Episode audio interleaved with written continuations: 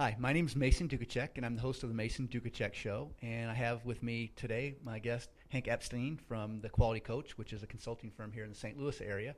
And he just always has um, ideas and perspectives that I find valuable, and I wanted to make sure that he got to share them with you. Um, I took a few notes. We, we get together, what is it, maybe once a month or every other month for breakfast, and we share some ideas. And I usually come back with at least one, if not several, notes I drop in my journal. And in this particular case, I was reviewing the journal prior to today's show. And I re- remember thinking back on a conversation we had a few months ago, and we were talking specifically about change and coaching people through change. And um, I, I guess, posed to you the uh, challenge or frustration that I see a lot of managers go through, frustration I see a lot of managers go through when it comes to implementing change. And a lot of them are like, look, this needs to happen to their team, and here's why it's not a big deal, just go do it. Why is that not as easy as it seems? Yeah, again, that's a, another one of your big questions, Mason. And so I, I need to drop back just a little bit, uh, and you keep me on track. But what's behind all of that stuff is this basic phenomenon. People think that human beings are stimulus response organisms. In fact, we're not. What we are are stimulus meaning making response organisms. That's huge. And it's huge. It's huge. And of course, as a leader, a change that I'm trying to, to implement or, or execute might look simple and fine to me, but to the people involved who have to change their behavior, change the tasks that they do, it might be totally different. It might look entirely different.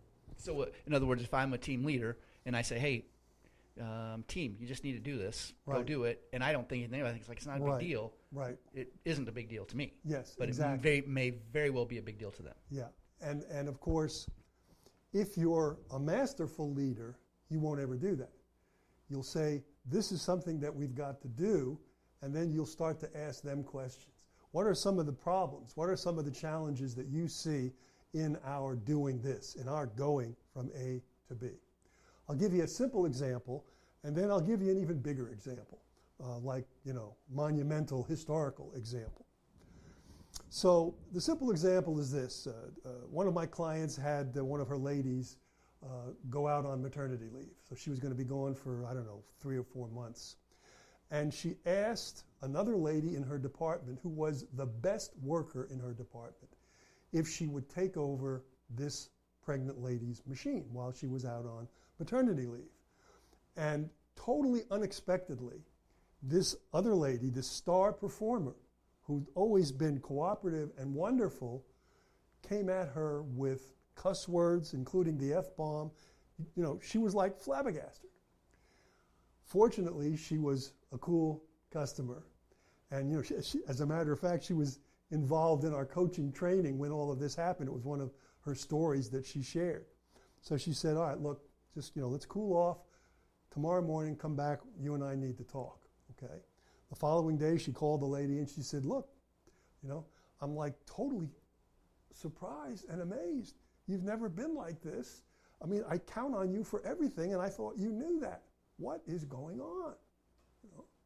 And by the way, she could have taken the boss approach, couldn't she? She could have disciplined her for cussing her out and, you know, and put her on, you know, two days off without pay. No, no, she didn't do that. And again, that's this wholehearted spirit that we've been talking about. So, you know, she asked all of these questions to the lady. The lady looked at her and said, Look, she said, You know, I know what's going on around here. You're trying to put me on a machine that I haven't worked on for a very long time. My productivity is going to be low. There's all kinds of rumors about layoffs, and you're just trying to make me look bad so you have an excuse to lay me off. Where did that come from? Right? Unbelievable. Huh? So let's talk big now. But it was very believable to her, which was the important thing because she's the one being asked to do the job. She thought it was the truth. She's the one that's been listening to the rumors. The rumors had not been you know, uh, uh, you know, blocked or, or addressed by the by the owner of the company. So she thought she was, you know, it was all true. Okay.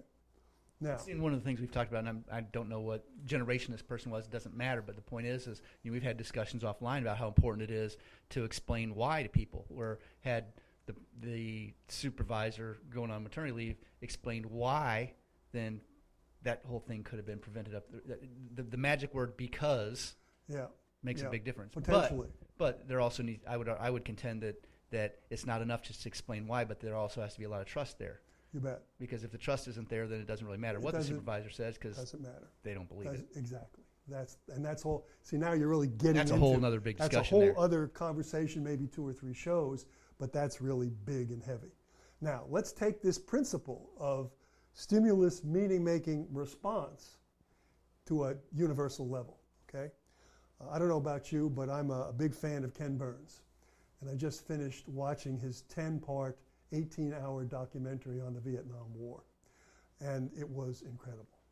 Uh, and and of course, it's you know in in these huge diplomatic circles we have the same thing going on.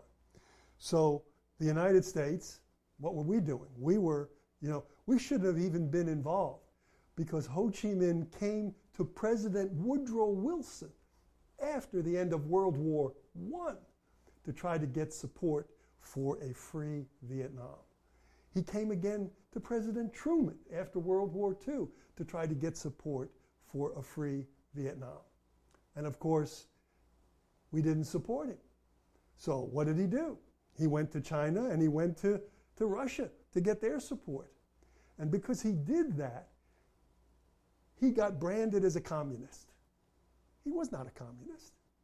He was just, when he declared independence after World War II, he quoted Thomas Jefferson. He quoted the Declaration of Independence. Okay? But all of a sudden, he got branded a communist. And now we're dealing with the onslaught of communism. All he wanted was to get those foreigners the hell out of his country and have a free Vietnam without the French or the Belgians or the Americans mucking around with his people. That's all he wanted.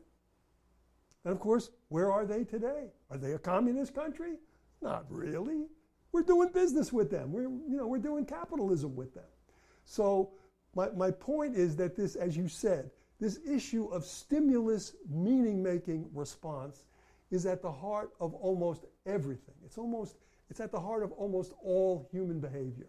And and if leaders can understand that and become skilled at eliciting the meaning behind somebody's behavior that looks like crazy and stupid, to them it's very logical.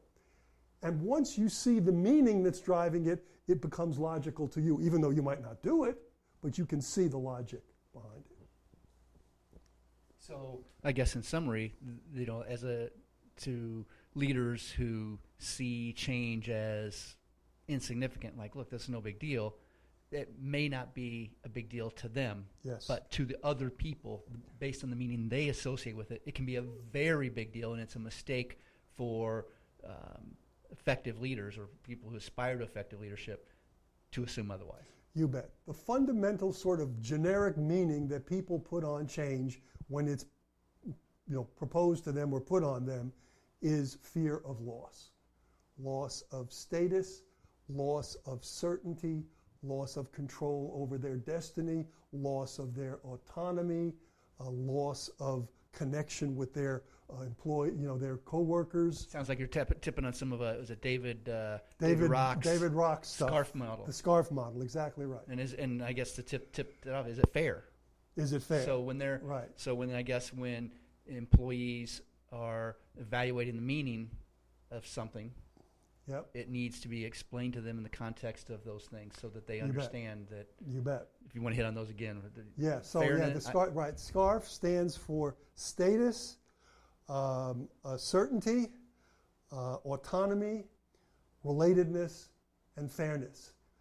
Unconsciously, people don't know the SCARF model, but unconsciously, based on the research, you know, the, the, uh, the neurophysiological research, people are sort of automatically going through that kind of a checklist.